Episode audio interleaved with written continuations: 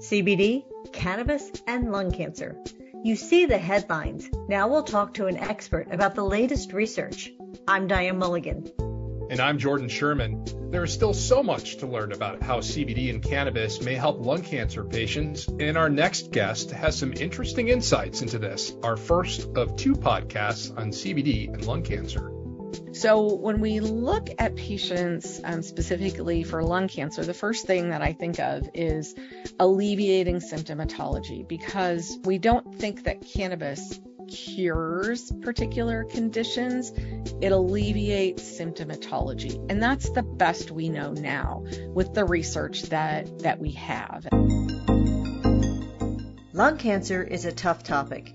It's a disease that affects patients, families, friends, co workers. But first, it's a disease that affects people. The Hope with Answers Living with Lung Cancer podcast brings you stories about people living, truly living with lung cancer. The researchers dedicated to finding new breakthrough treatments, and others who are working to bring hope into the lung cancer experience.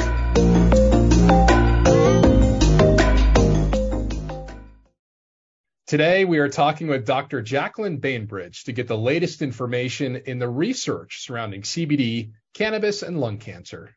Dr. Bainbridge is a clinical pharmacist at the Skaggs School of Pharmacy and Pharmaceutical Sciences at the University of Colorado Anschutz Medical Campus. Uh, Dr. Bainbridge, can you tell us a little bit more about yourself and uh, what you do?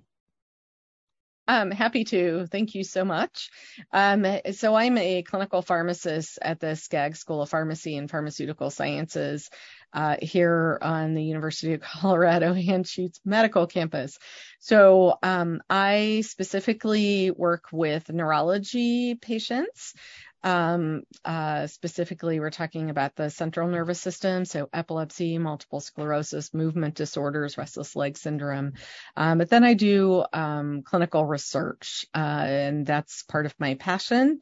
Uh, currently, we're working on many cannabinoid or cannabis clinical trials. You know, it's so exciting when we think about the potential for CBD to be used to help with the opioid crisis. I know that's one of the things that really excites us. But today we're talking about lung cancer. And um, let's start at the beginning. So, can you tell us the basic difference between THC and CBD? I even heard that CBD can minify, minimize the euphoric effects of THC. Is that right? Um, so, so we do talk about um, uh, some of that um, component, um, especially when you have unwanted um, uh, side effects uh, potentially with THC, you can minimize some of those or decrease them uh, with CBD.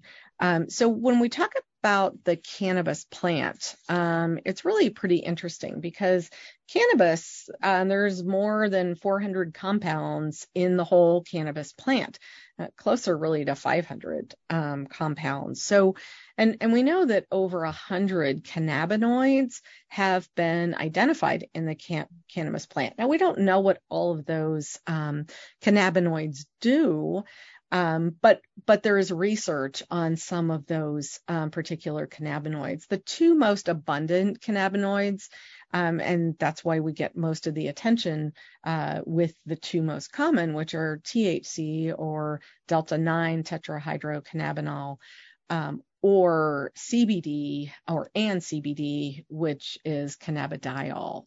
Um, so with those two um, products, that's where we have most of our um, research. We still need more research, um, but we we try and um, we try and pick the disease state or symptomatology um, of what people are trying to alleviate, if we're talking about pain or if we're talking about spasticity or if we're talking about sleep, that leads you in one direction uh, or the other, picking a cannabinoid to start with. And then oftentimes we'll add in a second cannabinoid uh, to decrease um, the effect of uh, THC.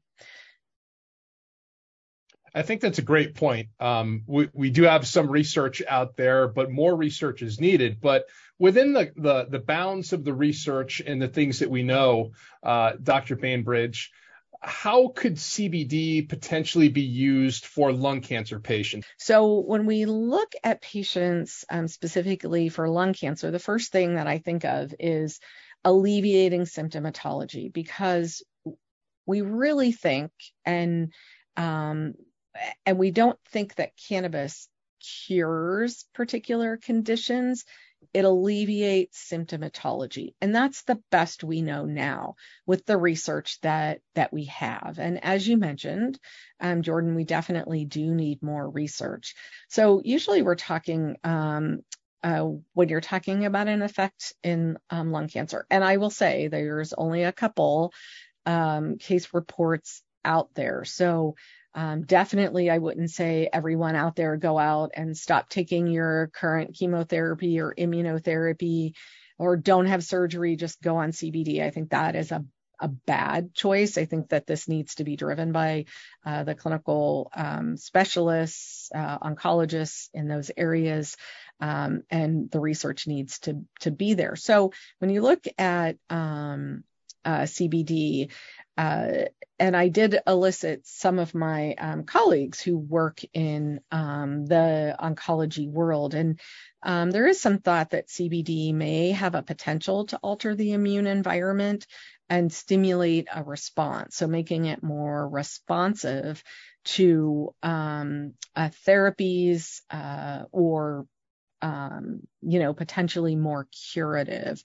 But I think it needs to be more robust, and and certainly when we're evaluating um, those clinical trials, um, we need to look at how what the design of the trial um, was, and um, and what were their markers? What did they use as endpoints right. Um, in these particular um, patients? I know in the oncology world, and the lung cancer world, they they don't really um, have patients. Uh, uh, they don't direct them away from using um, cannabis type um, products. So I would say that oncology is one of the first areas that we actually um, realized that cannabinoids could be helpful in those patients, whether we're talking about stimulating appetite or if we're talking about nausea and vomiting, um, et cetera. Uh, so I think I think they were really the first people um, or groups of uh, practitioners that uh, freely used um, cannabis uh, to be helpful in that medical medical therapy. So I'm hopeful that those clinical trials um, uh, continue and really um, take take um, hold, uh, and we have positive results. That would be really great. You spoke earlier about there's been some hope in the area of small um, small cell lung cancer and CBD. Um, can you tell me a little bit more about that and what lung cancer patients should know about that? Um, I think the first thing to know is um, we definitely need more of that data, but you know those few case reports out there and their case reports um, are interesting. But what we don't know about that is um, what were they using specifically? Did the CBD also have THC in it? So was it was it both of them together that really produce the effect. Those individuals need to work with their oncologist very closely um, because we do know that there are drug interactions that we see with both CBD and THC. So, really important to have that um, opinion, and hopefully, uh, those people are working with a clinical pharmacist in their um, in their clinics, and they can ask uh, specific questions. Um, you know, of their oncologist and their clinical pharmacists. Doctor, because this research is so fresh, um, there's going to be a lot of gray areas out there. There's going to be a lot of um, misinformation. So, uh, how do you best advise people um, about where they should do their research when looking into CBD? And if they're interested, you know, do you have any resources that, that you could provide them um, that would give them some concrete information that is factual um, that eliminates any type of uh, uncertainty into the research between CBD and lung cancer? Um, and I, think that is such an important point um, because we know that so many people are getting their information from bud tenders. Um, so again, it's be- it's best to go back to your um, your pharmacist or your um, physician for more information. Now, I would say that you can post anything on the internet literally mm-hmm. anything. So I would recommend that patients don't go um, just just to any site um, on the internet, especially like um, group chats, um, that sort of thing for their information. They should really tap into resources. Um, we have natural medicine databases. Um, we have uh, several other resources, but it's best to be to look in their area and um, find a practitioner who works in the area of um, natural medicines or um, cannabis specifically, or even um, their pharmacist. So, depending on what state they're in, um, you know, the laws are very different and their resources are very different. There are actually some dispensaries where um, there has to be a pharmacist uh, at the end. Um, uh, at the with the end product. So whether that's a review of patients' medications and why they're consuming the products, or if the pharmacist has to be physically um, present during um, counseling with a particular product, just as you would see um, in a pharmacy. So there are a handful of states that have legislation around that. What works for one person might not work for another person. And it, because it's an unregulated um, uh, condition or not condition, but unregulated um, business. Uh, oftentimes, what you find on the label isn't what you find in the bottle. So, I'll give you an example. Um, we sent somebody into um, a grocery store and they purchased um, what they thought was a bottle of CBD. So, um, from the grocery store, it was locked up, not in the pharmacy, but um, locked up behind a counter and they had to ask for somebody to give them this particular product. They took that product home and, and I would recommend people do do this, um, went to the website, put in the lot number or that batch number and pull up a certificate of analysis because that will tell you what's exactly in there.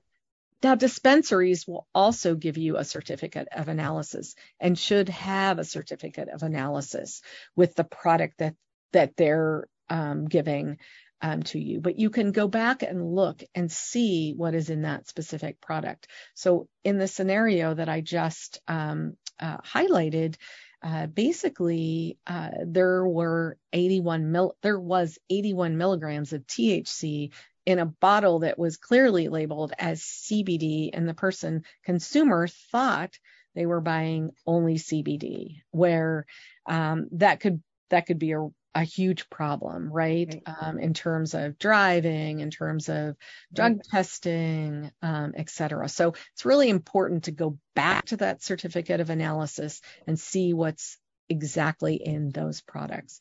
There are also um, uh, you can find resources um, uh, that are um, people that are in the industry um, that are really trying to make a difference and and help consumers uh, or patients. Um, so, and there are, um, you know, one of those particular companies we work with on a regular basis. Uh, we know the CEO. Um, the CEO will um, help uh, patients with um, whatever blend uh, it is that they're that they're looking for, and it's purified, and you know that you're going to get the same exact product mm-hmm. time after time after time.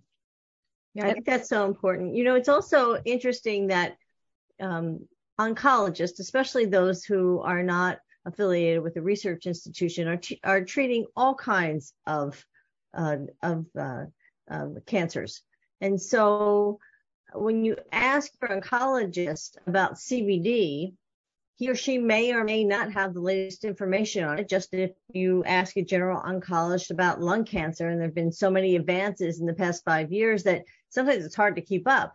So my question is what should you do if you're very interested in learning more about this and you're interested in um, in, in, potentially using CBD and you talk to your oncologist and he or she says, I, I really am not up on that. What should you do in that situation?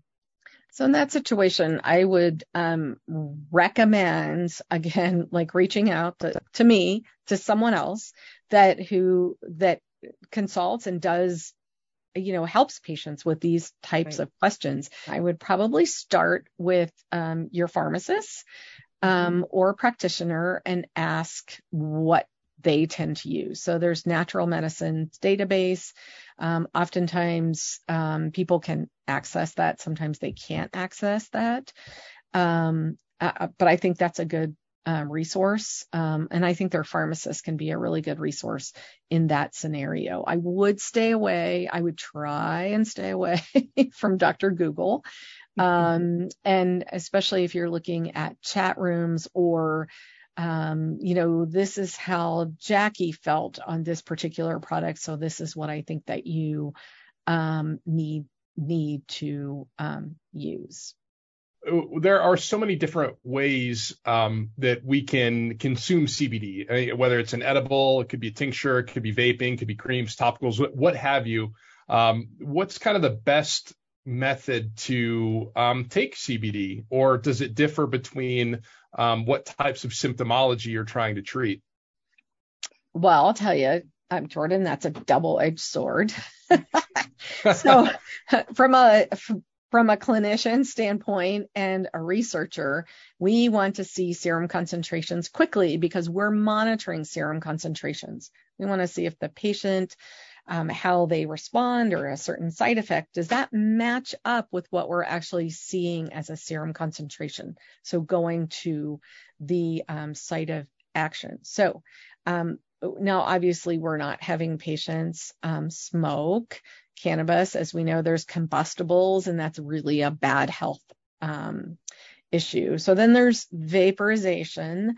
Vaporization um, done, provided it's done correctly, is safer than smoking. Now, if you're talking about um, creams or tinctures, tinctures uh, by definition from the pharmaceutical world will have alcohol in them that helps drive the product into the skin. There are also patches um, to get those products actually through the skin barrier.